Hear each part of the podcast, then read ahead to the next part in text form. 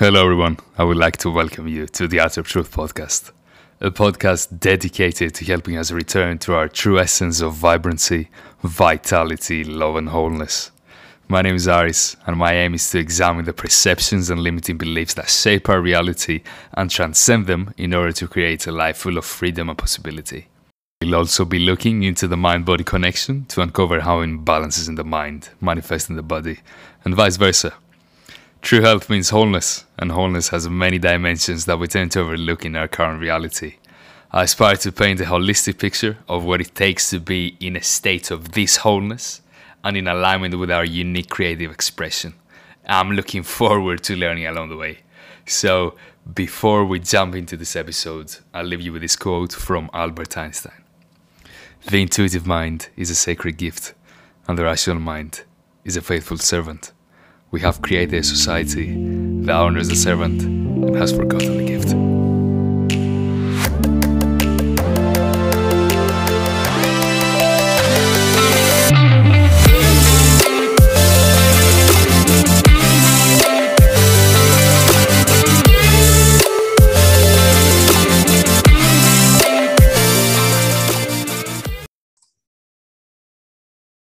Are you ready for this? So, ladies and gents, I give you Jordan Stubbs, a health coach with a tremendous depth of knowledge of the human body, mind, and soul, a mystic, a funky mover, and most importantly, an authentic human being that shows up with integrity that I love to call a friend. Jordan, welcome. Aris, brother, thank you for having me and thank you for the kind words that is a, a beautiful description, and I will happily accept the compliments laid out at the beginning here. Love to hear it, Maman. Love to hear it. So, would you like to give uh, a brief introduction beyond mine of who you are and what you do? Sure thing, man. Uh, so, up until recently, I would have called myself a health coach, but now I've actually made a transition back to health and fitness coaching as a, I guess, a holistic bundle um, to provide a background of, you know, my story and how that came to be. I grew up as a relatively healthy kid. Um, my parents raised me to be healthy with what they knew to be health and um, played a lot of sports, all the rest of it. Wasn't up until uh, I was around 18. Um, my entire childhood, let's say, my sporting journey up until that point I had had to train harder than anyone else to get mediocre results, let's say. Um, so that developed a very strong work ethic and also a passion for training. I, I've always enjoyed training more than I have competing in sports, let's say. But when it came to, to 2017, when I was 18, I tore my hamstring four times in one year. And that I would say is what really kickstarted uh, my health and fitness journey. Saw a bunch of different physios, rehab coaches, and uh, was no support there. I actually tore my hamstring once at the physio doing testing. So I said, ah. fuck this.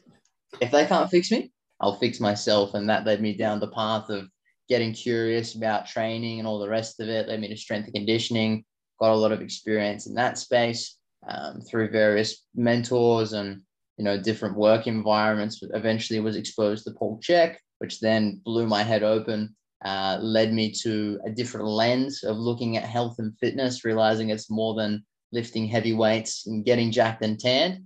Uh, so moving beyond that, began to transition my practice to more of a corrective exercise approach. Uh, eventually found the solutions to the problems that uh, no one else had been able to identify or solve, you know, way back when I was, you know, playing Aussie rules football.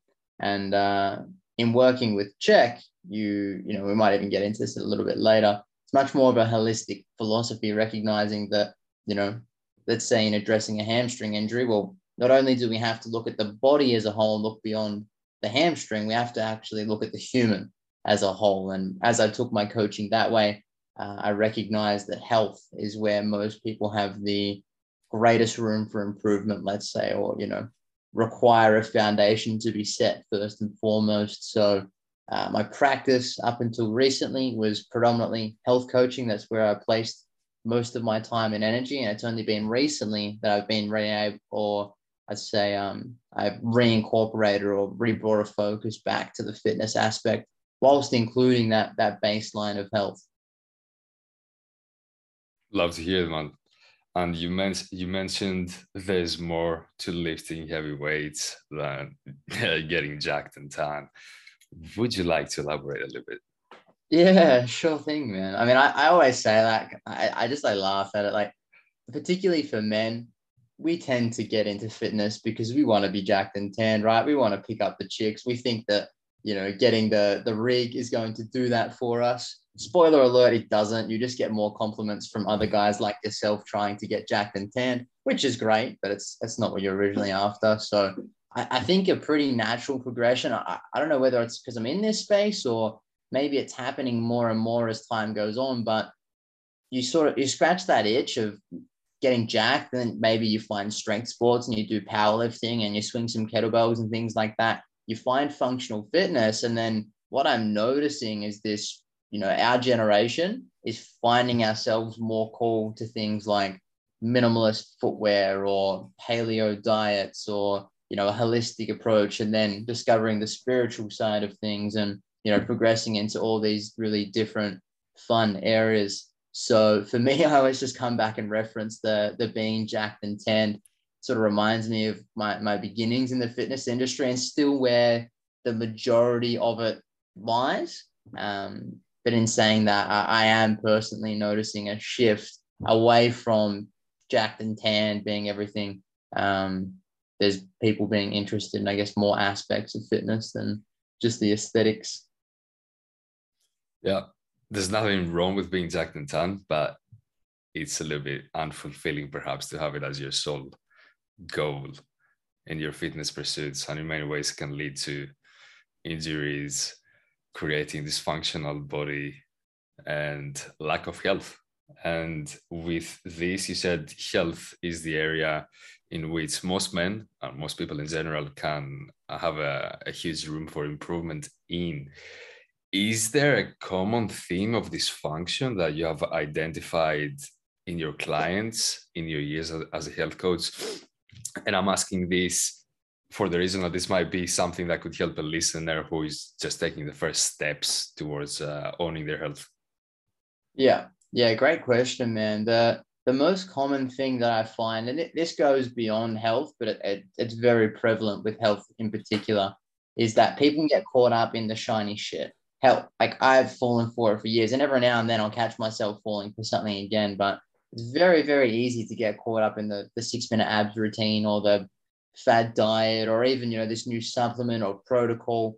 Um, it's all exciting, you know, it's all appealing. It's I get that, and at the same time, these things, while great and may have science to back them and people talking about them and all the rest of it, only add a very small percentage benefit to your overall health and fitness, let's say. Whereas if you were to simply put more time and energy into the basics of health, everything else would improve. And if not, at least become easier, but generally unnecessary, right? If you drink plenty of high quality water, if you move your body daily, if you improve your breathing mechanics, if you work on your mental emotional state, like if you eat clean at the most simple level, like all these basic, basic, basic things have the greatest impact. So, regardless of where my clients are in their journey, regardless of what their goals are, I always come back to the basics. And then I guess to build from there, I always work with the lowest hanging fruit.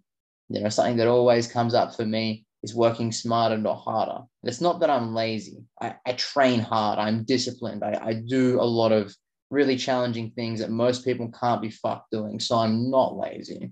What I am, though, is efficient. I'm always going to do the minimum amount of work to get the maximum amount of results. If It makes sense. Just fucking, it's practical, right? So if you're embarking on your health and fitness journey, there's no use worrying about supplements or, you know, even what workout routine you do, even to that level. If you haven't got the basics down pat of sleeping eight hours a night, drinking plenty of water, eating clean food, just exercising on the daily. Like get those first four sorted first. Probably going to get you 90% of the way to where you want to go anyway. And then we can chat about, you know, taking things a step further. Mm. That's very true. Let's say someone is doing all those things and they're still struggling um, with their mental, emotional health, like you mentioned, what would you say to them then? Yeah. And that's where it becomes, I would say, more nuanced to the individual. Um, in the same way that once someone's exercising 30 minutes a day, well, everyone's going to have different requirements with their exercise, or same, you know, you and I both eat clean, so to speak, but we likely have very different needs on an individual level for what is an optimal diet for us. So the same can be said for the mental emotional. A topic or area of improvement that I have found super, super impactful over the past two years or so, which I find to be very impactful for everyone, is language. Um, you know, you and I have both been through the Strong Coach curriculum, um, Mike Bledsoe and Crow, Crew, Co, combination of words, uh, Crow.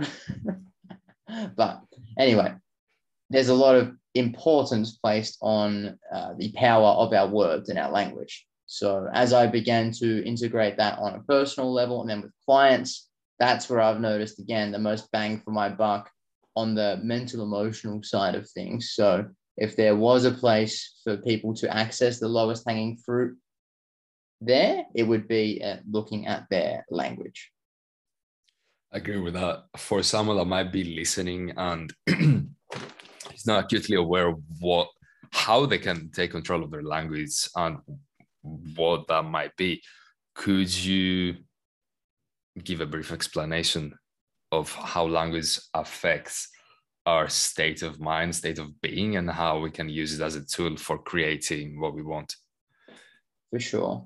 And uh, there's sort of two parts that I want to go with this. So I'll start with the, the basic theory, and then I'd like to dive into a bit of my own personal experience, probably a bit different to, I guess, the, the strong coach experience that I referenced earlier. So as a, a basic framework, if you're hearing me talk about language and how that has an influence in my health and fitness journey, and you're like, well, what the fuck, you know, where, where is this coming from?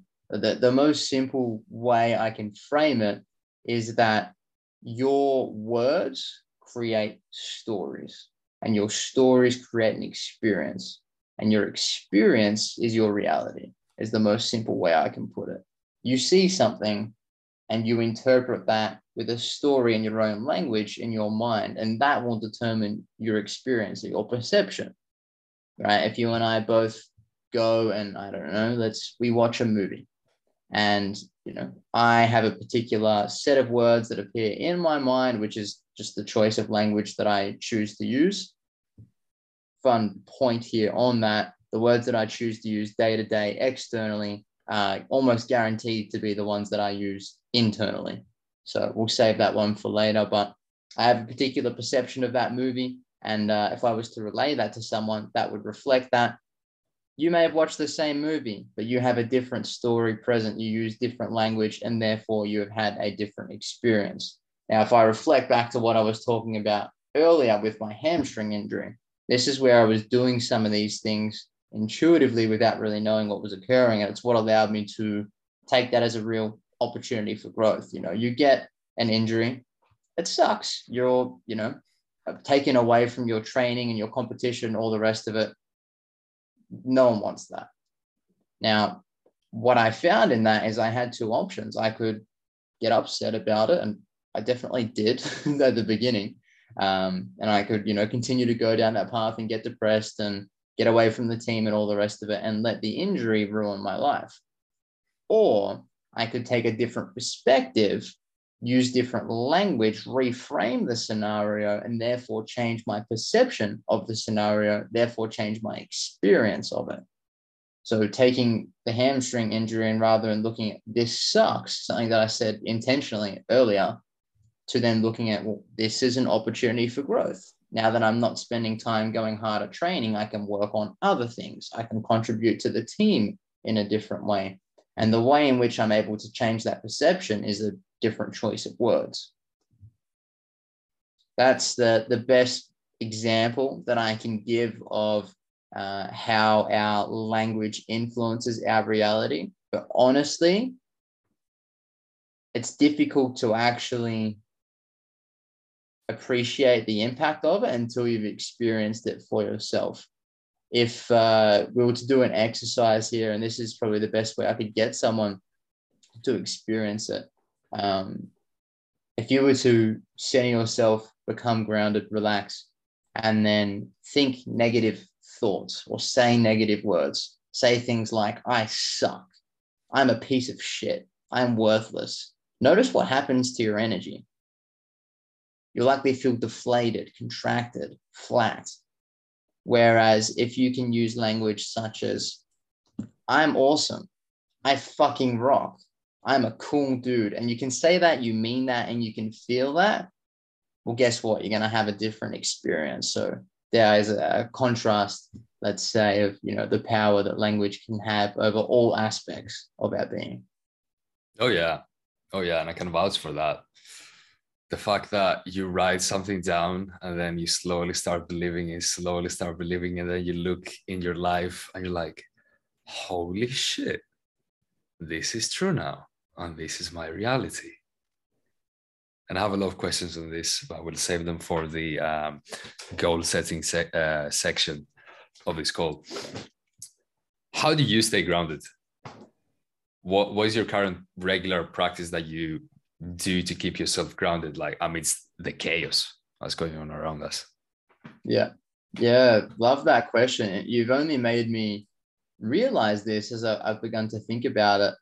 For years, I had a, a practice, whether it was breath work or meditation or something where I would take time out of my day to center myself. Um, it was this external thing that I would set aside time to do. There was a ritual and I found that really, really useful for staying grounded and centered. Um, what I what I found more recently has been uh, these micro adjustments of being present, right? Catching myself in the moment and just simply placing myself back in that place of being grounded and centered. Um, I guess on the, that topic, I'm, I'm, back at home at the moment. My, my dad made a comment that a neighbor um, had noticed me going for a, a barefoot walk. And she said, Oh, looks like Jordan's meditating as he walks. And I was having a think about, fuck, when was I meditating as I, I walked? But it's just, I, I likely caught myself in a moment where I was no longer present and grounded and centered as I'd like to be. So I went and took the time to replace myself in that state.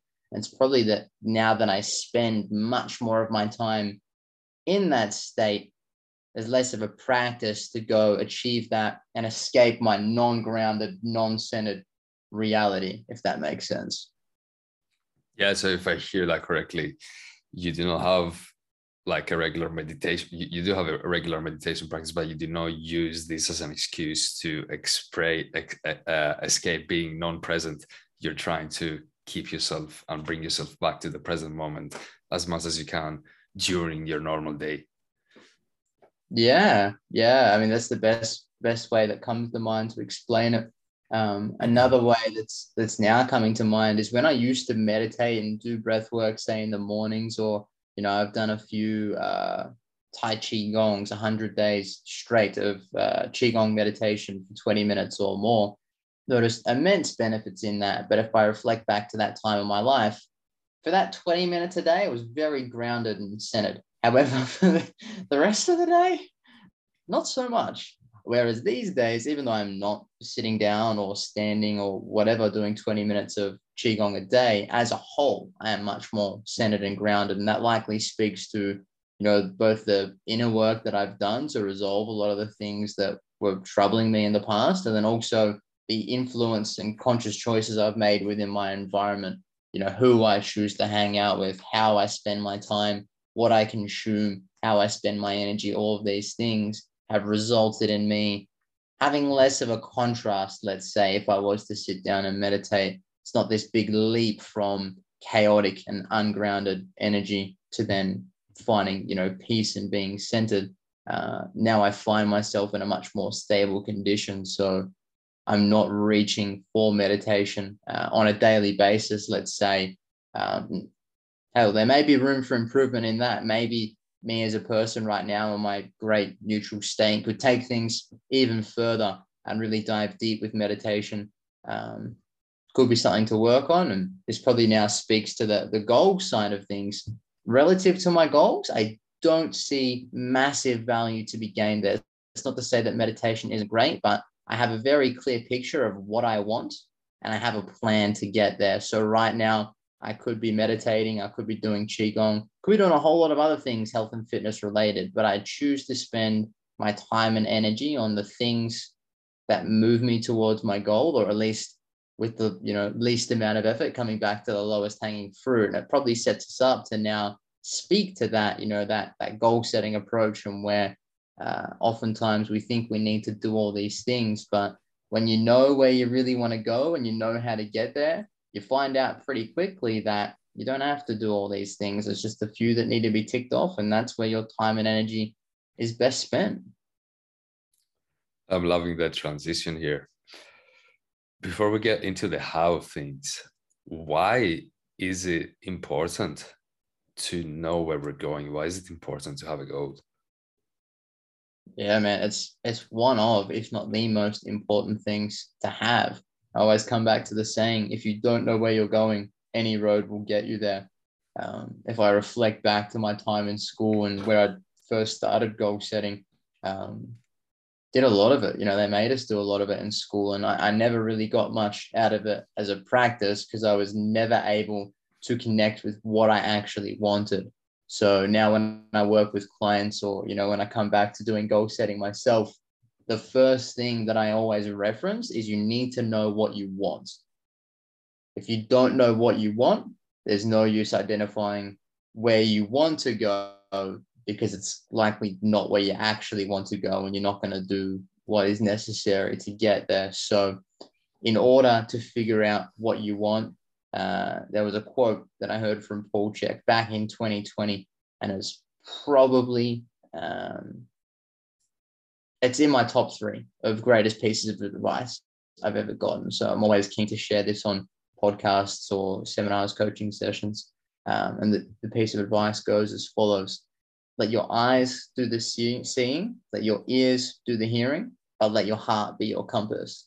And when I heard that, it struck me like a lightning bolt. I was like, holy shit, you know, this is how I can explain what I've been feeling like I need to do for the past few months. You know, I was experiencing a lot of stress, was doing all these things I thought I should be doing, but I was starting to now go down this path of, okay, what do I actually want?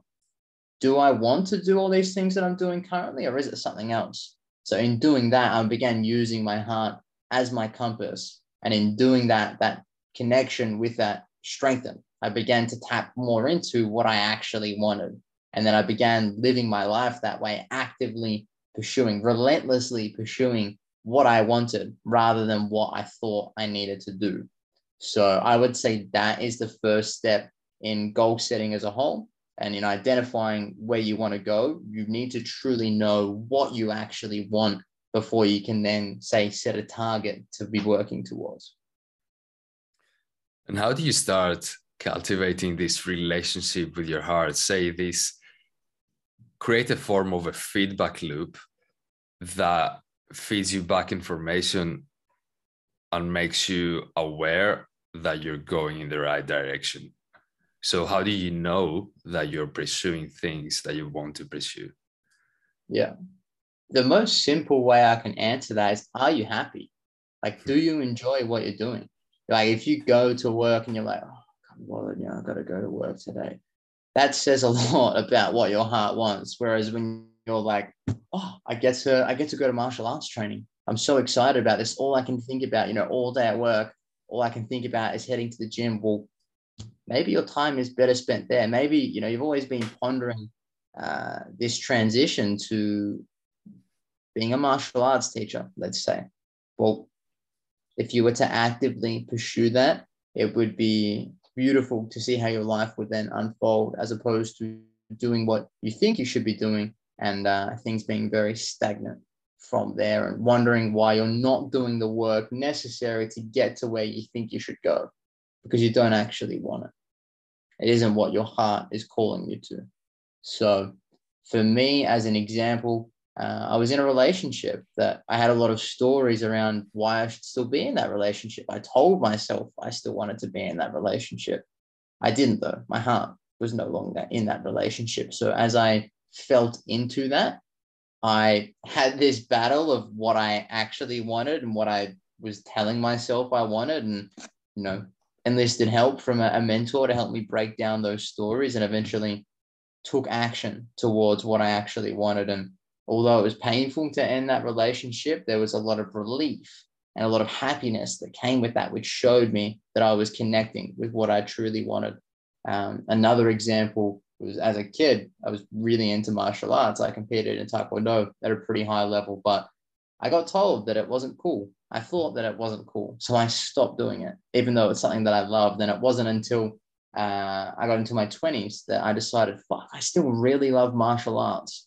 And at this point, I didn't give a shit about what anyone else thought or what I thought anyone else thought. So I got back into martial arts and that filled my cup. I was so motivated to do that. I never had to, you know, tell myself, oh, I'm going to have to go to the gym today. No, I loved it. Because it was very, very easy for me to progress very, very quickly towards my martial arts goals because it's what I actually wanted. Same in starting my own business. You know, there was no, obviously, it can be difficult at times, but I always wanted to do the work necessary to take things to the next level or you know even now in working towards uh, being nomadic once again and living on the road. It's not the easiest thing to do but i'm very motivated and willing to get there because it's what i genuinely want. So the, the piece of advice to answer your earlier question there would be check in with how you feel after you take action on things do you feel energized, happy, positive, or do you feel deflated? That's a pretty good litmus test to tell you whether you are doing what you want to be doing, truly what you want, not you, not what you think you should want to be doing. Mm. I think you've also answered this question beyond the like the rational uh, linguistic response. You've answered it w- with the energy necessary. The I don't give a shit what anyone else wants. I'm gonna follow my heart. I'm gonna do what I want to do. What are some common reasons people uh, why people do not achieve their goals beyond what you've um, what you've just heard? And I think this is an opportunity to get into the technical details of goal setting as well. Yeah, sure thing. So uh, as we've just been over, massive thing is actually knowing what you want, being able to connect with that. Um, going back to what you just said earlier, that passion that I brought in saying that, like that's a, an indicator there if you're being in that space. So if you're not passionate about what you're working towards, it's highly unlikely that you'll be successful in achieving that goal. So, biggest thing, in my opinion, is being able to connect with what you truly want and then being able to identify that. I'm sure I, I mentioned this earlier, or if not, uh, people have probably heard it before. But the saying, if you don't know where you're going, any road will get you there, um, is a, a massive part for me. So, once you know what you want, that's great, but you have to then get quite specific on that you know, it's cool to know that you want to go to a road trip somewhere up the coast, but uh, in most places, the coast is quite large. So, where in particular on the coast would you like to go? And to take that a step further, uh, when would you like to go there? How would you like to get there? And that's when we get to the more nitty gritty details. Um, so, we need to be specific in setting where we actually want to go. Um, most people know what to do, or at least they have an idea of what to do. And I find for most people, their inability, let's say, or their lack of success in achieving their goals oftentimes isn't because their approach is wrong. Because they usually can't even get themselves to do the things they think they should be doing. You know, whether it's losing weight, as an example, if someone thinks that the best way to lose weight is to starve themselves, you and I both know that's not the most effective or the safest or healthiest way of doing that. But most people aren't even going to do it in the first place because they haven't done the first few steps that we've just talked about. So that's key. Then from there, let's say you know exactly what you want, you know exactly where you're going. Well, it's actually having the know how of getting there. Uh, for me personally, you know, I knew that I wanted to rehabilitate my hamstring. Didn't know how to get there. And the people that I sought out to help me didn't know how to get me there either. So oftentimes, you know, you do need the support of a coach or a mentor or a podcast uh, to guide you in the right direction with what to actually do to get to where you want to go. Uh, so they would be the two most common things that I think most people slip up on. Um, but where things get really exciting is when you have all of that ticked off. You're doing all of those things. You know what you want. You know exactly where you're going. You have a plan to get there. The question then becomes, how can I do that better? Or maybe why am I still struggling? And that's where I imagine we'll get into the the shiny shit when it comes to this podcast, and that's the identity piece. Mm. Yeah, man. I think it might be a good time to get into that. So, would you like to provide an overview of what a good goal setting process looks like? And to add some more to it, how do we go on about creating that goal for ourselves, then making sure we're going to follow through and actually become the person necessary to to achieve this goal because um, I would say that the purpose of goals is to stretch us, is to become something more that we are before we um, that, that we were before we set that goal. So we need to create a new identity to carry us forward and solidify ourselves into that identity. So how can we do that? Yeah, man, this this will be a, a big one. So apologies if I get a, a bit long winded here. I do I do want to come back real quick uh, before the thought slips my mind. But if I heard you correctly there, you were asking how do we go about effective goal setting more or less to stretch ourselves and upgrade as a human being more or less. And I'm super excited to answer that. I will also add something that's a bit different in how I go about setting goals. And it comes back to that first piece of connecting to your heart and what you truly want, rather than looking at goal setting as upgrading or improving or hitting these targets. For me personally, at least in my life, I look at it as more of a process of connecting with and becoming my true self. So I'd encourage people to keep that in mind as we go through this goal setting process. It's a great alignment check if you lose sight of the first part of what we spoke about. Let's say you're chasing fat stacks and becoming a billionaire. You're likely losing yourself in the process there. Hell, maybe your true nature is to become a billionaire. I know for me, I have some financial goals that allow me to be my true self. And it certainly doesn't require me to become a billionaire certainly doesn't require me to, you know, relinquish all of my possessions and become a monk either. So that is a, really important piece of the equation. But to, to come back to that, that get shit done, get those results at the end of the day. Um, the best way I can describe this is by a framework that I'm super, super grateful uh, that Mark England laid out for me. And I, I will always now explain it this way to people. Uh, essentially, there's three parts to effective goal setting. We've already touched on all of them. You need to know where you're going, you need to know how you're going to get there, but more importantly than that, you need to know what version of yourself do you need to become in order to be the person who does the things to achieve the goal. And if I, you know, go back to my my earlier story of the hamstring injury and everything from there, the biggest part or the, the biggest contributing factor of why I was able to overcome that, why I was able to develop as a coach and, you know, do a lot of cool shit at a young age is this identity piece and ultimately working on becoming the person who does the things to achieve the goal.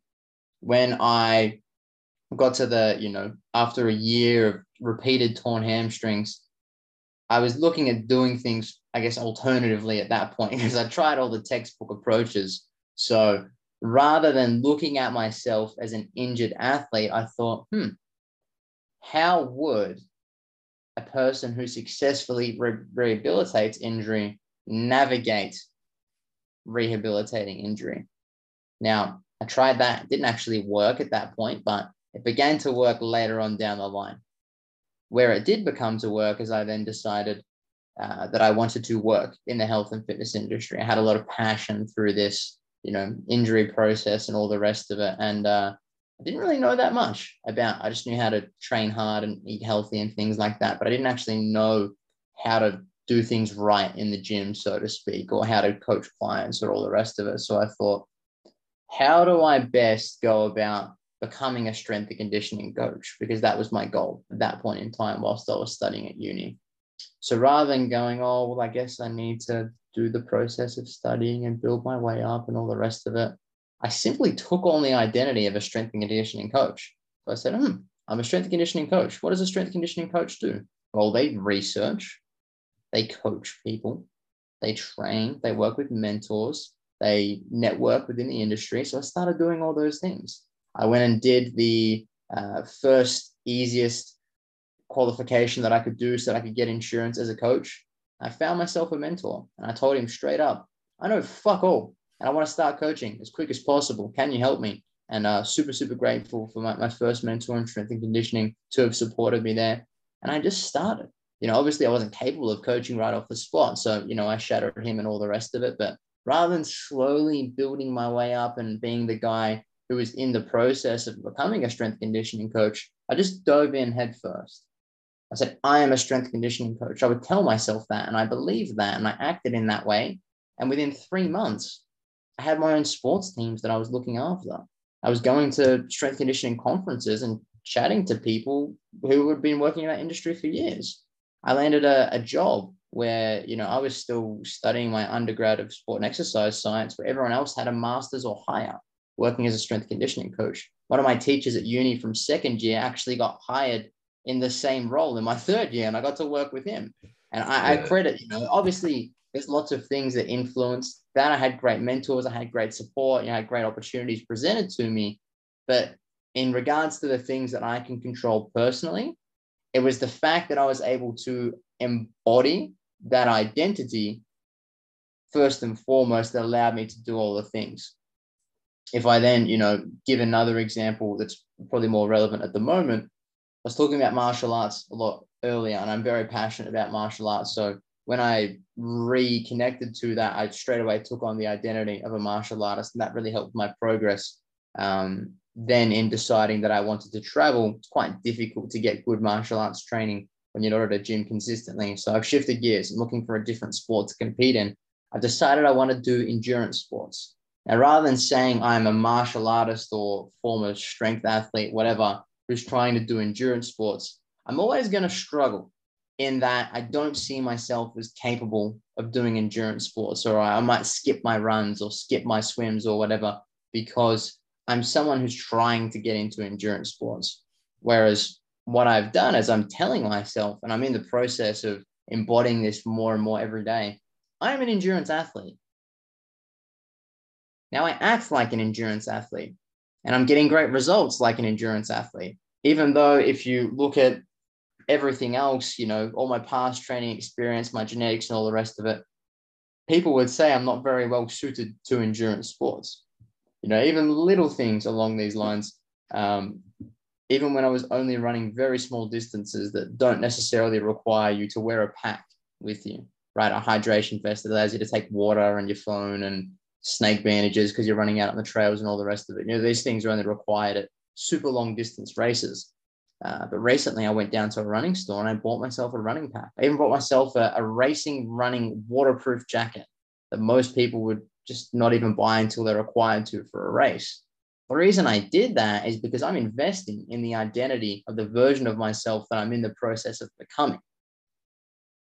This is the the shiny, exciting shit that you know, I get really uh, worked up about is that in taking these actions, you know, particularly purchasing something or you know telling people about what I'm doing, I'm reinforcing to myself that I'm this person, and the results speak for themselves.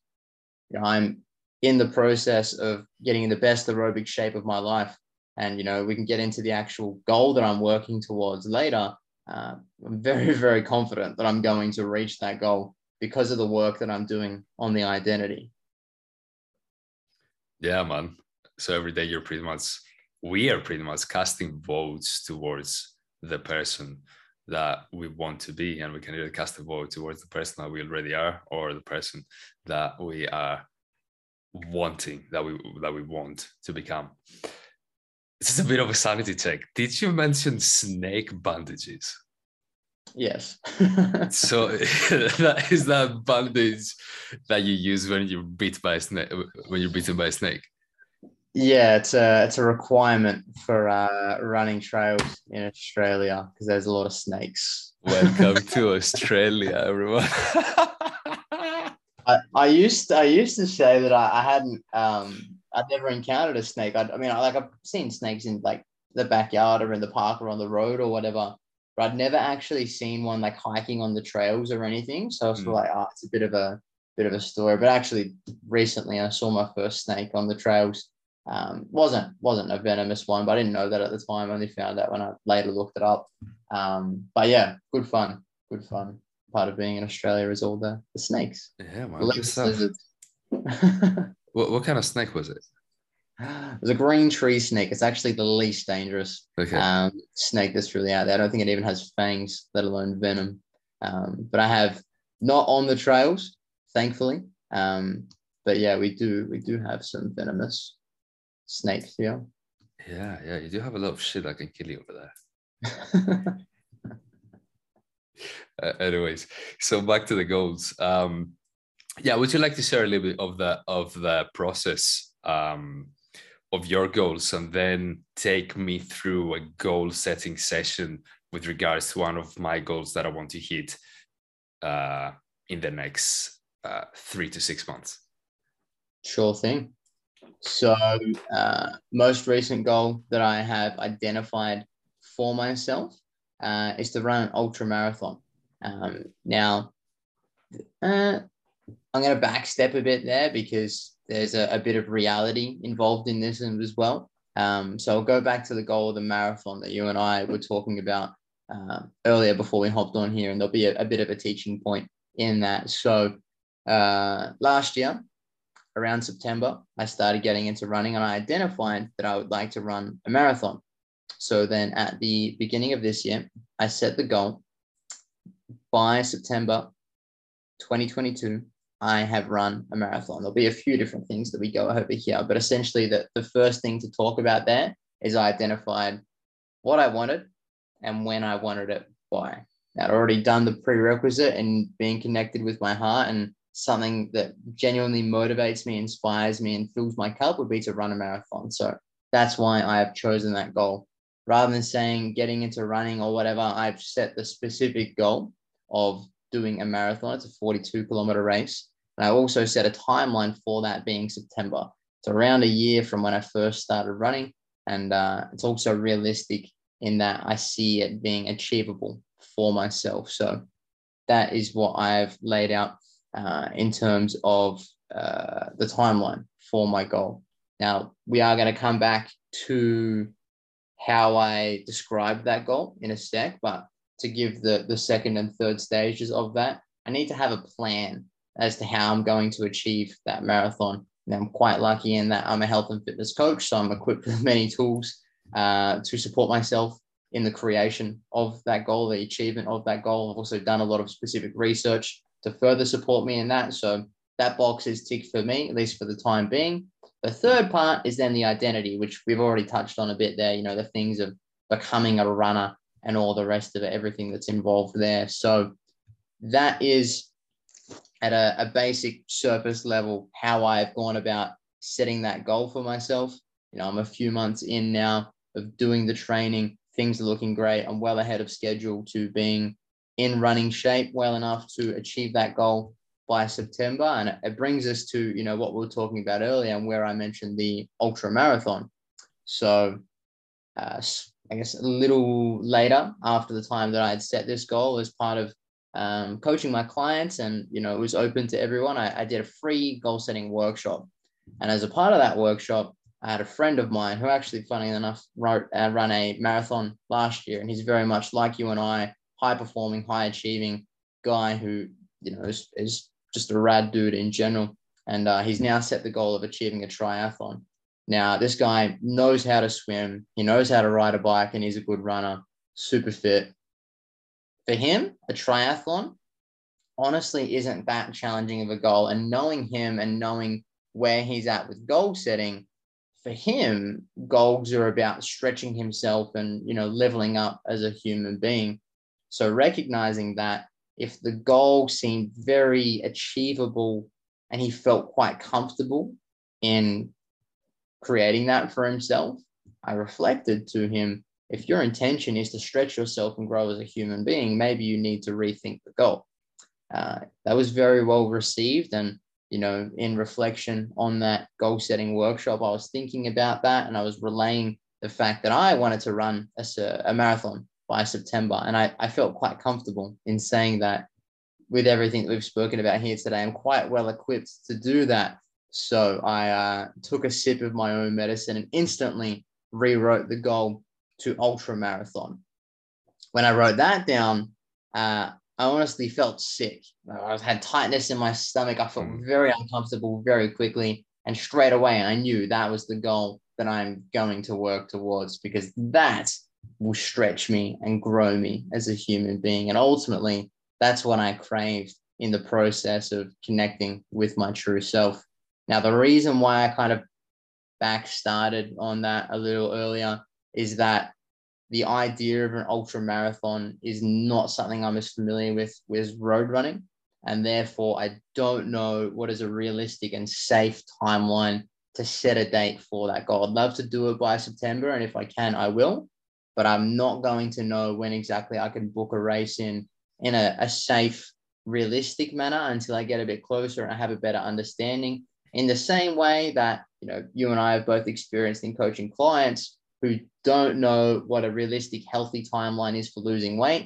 If you say you want to lose 10 kilos in a week or 100 kilos in 10 weeks, not a realistic timeline. If you are to do it that way, you've probably bitten off more than you can chew. And also, in saying that, if someone had no fucking clue they'd never lost weight before and they said, I want to lose 500 grams over five months, well, you know, that, you know, they don't, they haven't got the, the right timeline there either. So for myself, earlier this year, doing the maths, my knowledge as an S&C, I guess doing the coach role for myself, I knew that September was a great timeline for a marathon.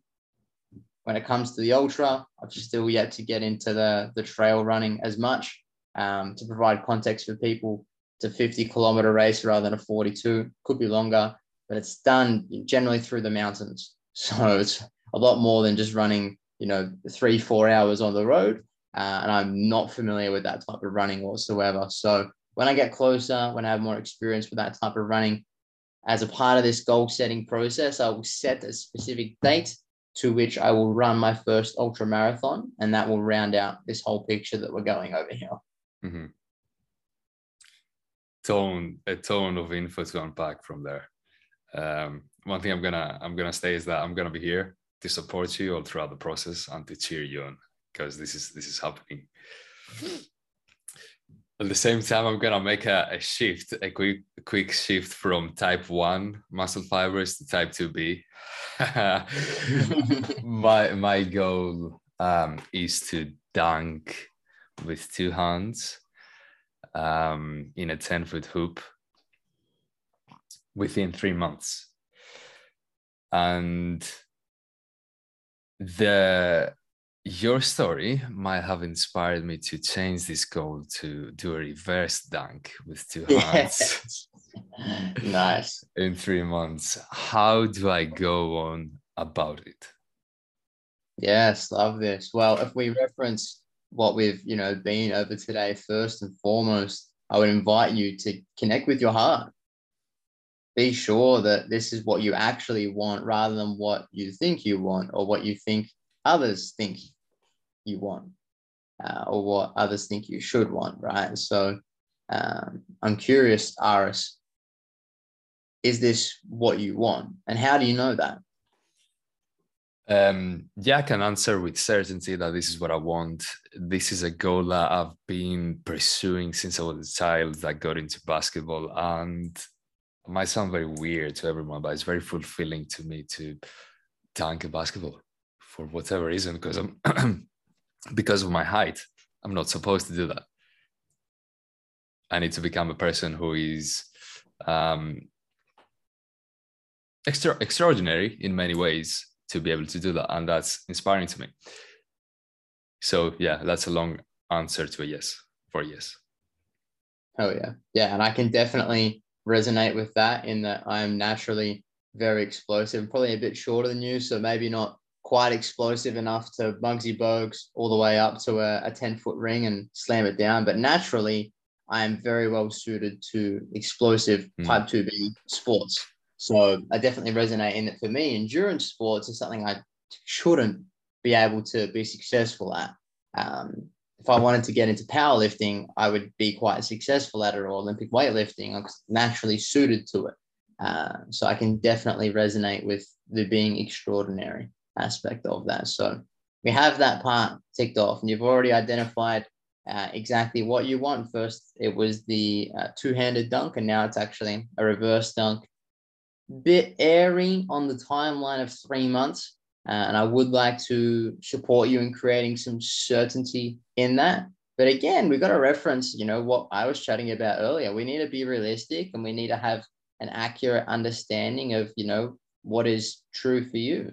Uh, I can't make comment as to how long it's going to take you to get there with my knowledge as an S&C because if you were six six, a lot of untapped athletic potential, it's probably pretty easy and it might take less than three months. Whereas, you know, if you're actually five, six, you're already at your peak fitness, you have very little room to improve, well, we may be looking at a longer timeline. So uh, we may not be able to do it here on the call today, but I'll be looking at things. Well, you know, what is your standing reach height? What is your current vertical jump? What is required? You know, for a two-handed dunk, it's quite easy in that, you know, whatever your max reach is up to your head. You've got to be able to jump, get the hands above the ring and dunk from there reverse dunks likely going to require a bit more athleticism than that. Uh, I'm curious if you've done the numbers there on your your vertical reach, your vertical jump. Yeah, let's say these are covered. I'm not entirely sure about my vertical reach or vertical jump. What I know is that I can dunk with one hand um, on a 10 foot hoop.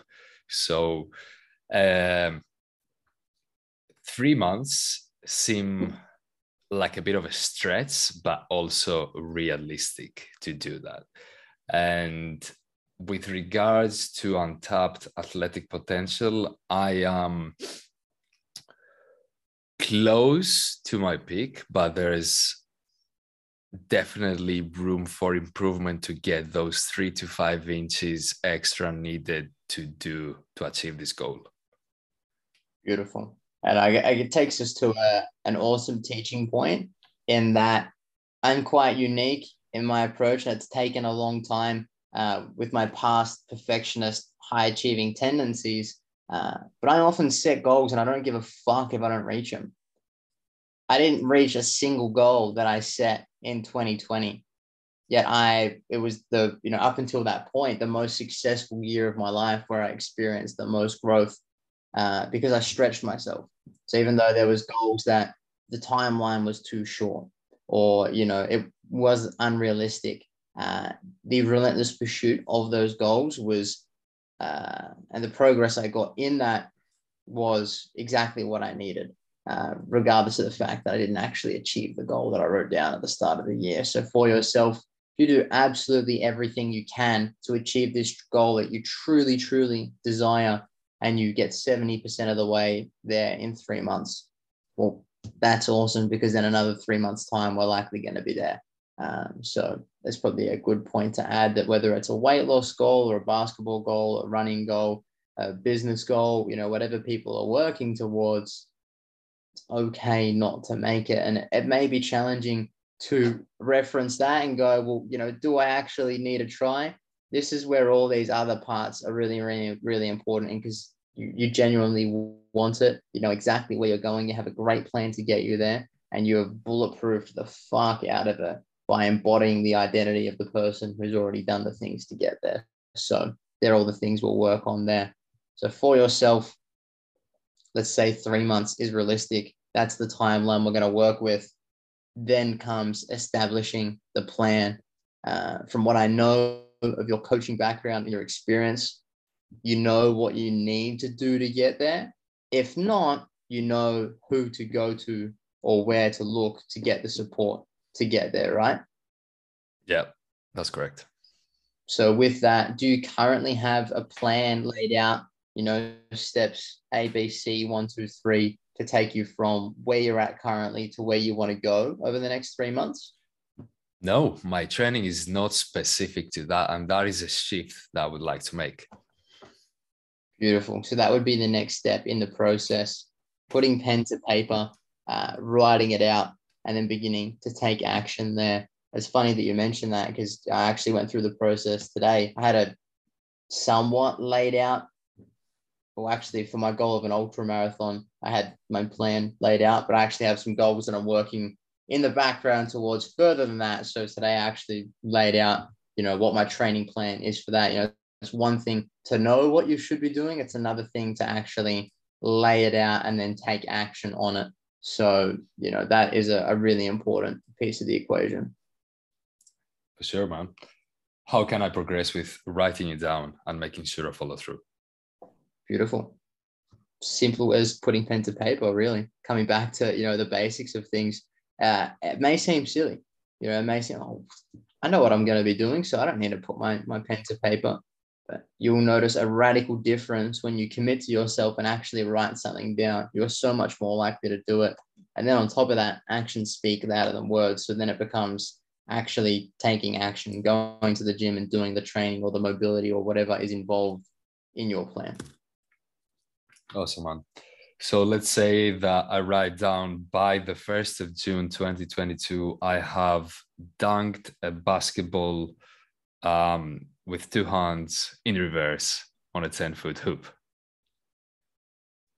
How do I create some support statements for this to make to, to make sure that this is still meaningful to me and also start aligning my identity with a dunker's identity.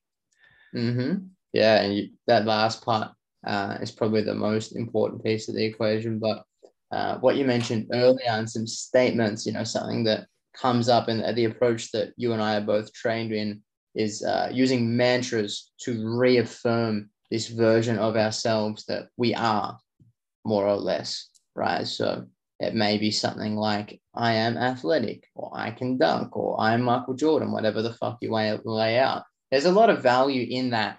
Uh, and that's very specific to the individual. The best way I can describe how to use that, how to get the best bang for your buck is identify where you're at currently, where this other version of yourself is, and what are the gaps. And then those become your mantras. So for me personally, a mantra that I used in getting myself from the guy who didn't see himself as a runner to the guy who does see himself as a runner, the mantra I used was I was born to run, reminding myself that as human beings, we're actually designed to run. We're the best endurance athletes out of all the animal kingdom. So reminding myself of that, particularly on my runs when I felt achy and I felt like this strength training dude who, you know, wasn't built to run. You know, I'm a I'm a sprinter, I'm a weightlifter. And I told myself, I was born to run. I am born to run. And uh, that had a massive impact. So that's one element. But to be honest, beyond that, I think there's a lot more that can be done and it is in genuinely connecting with and to a degree role playing the version of yourself who does the things to achieve the goal so if i go back to you know that S&C example for myself i just started acting like a strength conditioning coach rather than faking it till i made it you know i wasn't putting up a facade and being someone i wasn't what i was doing was embodying that role, doing all of those things. Rather than talking the talk, I was actually more focused on walking the walk. And from there, built the confidence to then talk the talk, which reinforced it even further. So you don't need to go around and tell everyone that you can, you know, reverse 360 uh, or dunk from the free throw line or anything like that. But it would be more so acting in a way in which supports that. Maybe for you, you look at other people. Okay, who else out there is really good at dunking, or who else out there has gone from unathletic to then dunking? What do they do? And you start acting like them. You pick up because success leaves clues. So you're following along. To, to use someone else's uh, example to provide, I guess, more context for those that are listening. Let's say it's uh, in losing weight. rather than embodying the identity of someone who tries to lose weight, because that's probably what you've done five or six times already, work to embody the version of yourself that's already lost the weight. What do they do? Well, they eat healthy and they have a healthy relationship with food. They train consistently. They get to bed on time. They do all of these things. You know, they enjoy food rather than being this crazy restrictive process, all of these things. That's where the opportunities for growth are. So for you, it would be in role playing more or less this version of yourself who can already dunk. Now, probably like to be perfectly honest, less of an impact in this because it's a more or less surface level goal. Absolutely. Uh, I'd say it's not going to uh, be groundbreaking for you to become a person who can dunk. And I, I say that, you know, with full love of my heart. I'm very excited for you to achieve this goal. Um, I guess to reference, you know, more your personal journey, if you're right with me doing so, you know, the identity shift of you going full time into coaching uh, was likely a, a, bigger hitting one here and required more oomph, so to speak. But the, the lessons are still there nonetheless, whatever it is. All these parts are super, super important. And the, the biggest thing for you is to start acting like the version of yourself who has achieved the goal. 100%. You are very right in saying that this is a more superficial goal compared to the ones that um, you and me have gone through beyond beyond the training. Um, I'm gonna repeat a few things you said with regards to um, focusing on walking the walk instead of talking the talk. I would imagine, and also speaking a little bit from experience here, that this does wonders for the so-called imposters syndrome, and it creates an aura of authenticity and being okay with where you are, but also realizing that success is the progressive realization of the worthy ideal that you have set for yourself. So, tying everything you said, you have said together, for someone that might want to lose weight, this on pen and paper would look something like by X date, I have lost or I weigh X weight because and there there comes a statement for, from the heart. That might be for someone because i'm an inspiration to my children because i'm an inspiration for my wife and then we would create some mantras some identity statements that would reaffirm that um, identity i consistently take care of my body I make I fuel myself with the best fuel available. I am born to train, whatever that might be for someone. In my case, this would look like by June 1st, 2022, I have dunked um, with two hands in reverse because I'm an elite athlete. And some of the supporting statements um, would look like, I consistently prehab my knees. I fuel myself with the best foods. I am born to jump. And I think I got hops, yo. I got the fucking hops. yeah, so this is a brief overview of the the process then how do I ensure that this is instilled into my subconscious? And uh, it comes back to what you picked up on earlier. It's actually walking the walk. It's all well and good to, to talk the talk and to have these mantras and tell yourself you're becoming this version who does the things to achieve the goal, but that's no good if you don't actually do the things. You know, the reason why this has worked for me is because I've actually gone and done it you know, as a something else to relate to where I have set goals in the past and have not achieved them, and you know, to use this in the kindest way towards myself, I've failed, has been with music. Uh, every time, you know, probably at least five times now, actively sat down and set a goal in regards to playing the guitar. But for whatever reason, even with all this identity work in place and all the rest of it, I never actually walked the walk enough to cement it in place and therefore didn't create the consistency, didn't get the results, and ultimately didn't achieve the goal. Now, maybe that comes back to the thing that we touched on at the very start. Maybe it's not what I actually want. I was I was clear on what I was after. I knew how to get there, uh, but there was also the element of I just didn't do the work. So there's a big part there in walking the walk. That's the difference between faking it until you make it or imposter syndrome or anything like that, is because you're actually doing the work and the results speak for themselves. You know, it's a common thing that comes up for a lot of people when it comes to the weight loss side of things.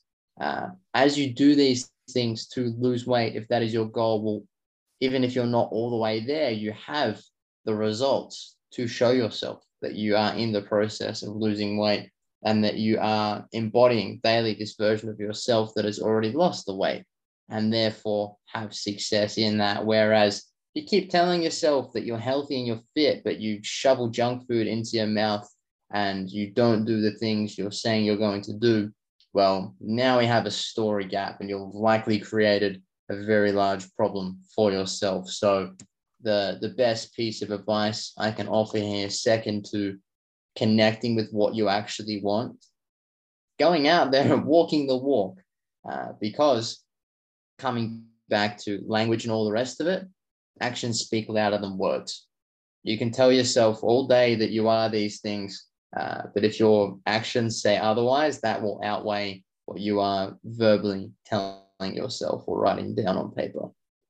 Mm-hmm. Mm-hmm that story gap for anyone listening is correct me if i'm wrong the gap between the story that you tell yourself and you tell the world mm-hmm. yeah whether that be internal external i look at it as the gap of truth like mm-hmm. there is what is objectively true and there is yours or others perceptions of things and uh if there is a gap and the, the size of the gap, let's say that the greater it is, the more energy that is required to maintain it and the greater stress that is present with that. Uh, one of my largest intentions, and we're getting on a tangent here, but I'd love to dive into it. One of my largest intentions personally is to show up as authentically as possible. You know, coming back to what we were talking about earlier, goal setting for me is me becoming me, me connecting with my true self. So if I don't maintain that, if I stray in another direction because of what I think other people want from me, well, I'm creating a gap between my true self and you know what I'm putting out in the world, and that requires energy to maintain, and that's fucked me up really bad in the past. So I actively pursue to close that gap, and uh, it's made wonders for my personal development a bit of a more personal question, if you allow it. Um, what does it mean to show up authentically as Jordan? What does it mean to be in truth for you? Yeah, great question. Um, on a, I guess, directly answering the question, it's me being me, me being human, me, you know, all these things about, you know, connecting with my heart what I actually want. What that looks like for me in action um, right now is running, is traveling, is having a shaved head and a beard. And I don't know if the guys can see on camera, but a nose ring. Um, I've all throughout school, I wanted a, a nose piercing. I wasn't allowed to get one until I finished school and, you know, became uh, an adult. Fair enough. So when I finished school and became an adult, I did that. I had that nose ring in for years. And then I got to a certain point where I decided to take the nose ring out. I felt that it no longer served me, felt attached to a, a version of myself that had expired more or less. I'd shed that skin. So I took the nose ring out for years. And then recently, uh, in doing this work of connecting with my true self and embodying that version of myself, well, I shaved my head once again uh, because that's something that felt very true to me before other stories were in place. Uh, I'd also wanted to grow a beard for a long, long time. And uh, as I was able to grow a beard, I let that motherfucker grow out. And uh, it's actually way too long at the moment for my liking, but serves a purpose in the story. The so looks to, good. I had the shaved head and the beard, and uh, it was on a, a, long drive on my own down the coast. Would have been uh, probably six six hours into a ten hour drive. I came to the conclusion that I was going to re-pierce my nose because that would be a more accurate representation physically in appearance of my true self. So I went and did it. You know, other things that come to mind is even the way I choose to dress, the clothes that I choose to buy. I'm become as I become more in touch with my true self, I begin to know my style. Uh, my true self also has very little fashion sense and taste, so it's a very simple, minimalistic style. But the lesson is still there, rather than my wardrobe being here, there, and everywhere. I know who I am, and I know how I want to look. I know what feels like me. So that's, you know, at least where I've been buying clothes recently and slowly transitioning out other ones.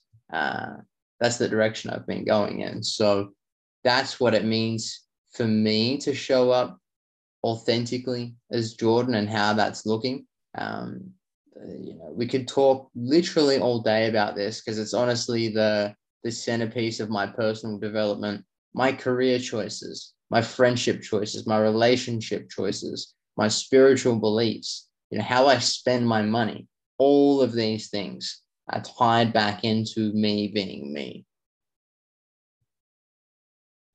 Man, you have provided an immense amount of authentic value, and I thank you for this. Where can people get you?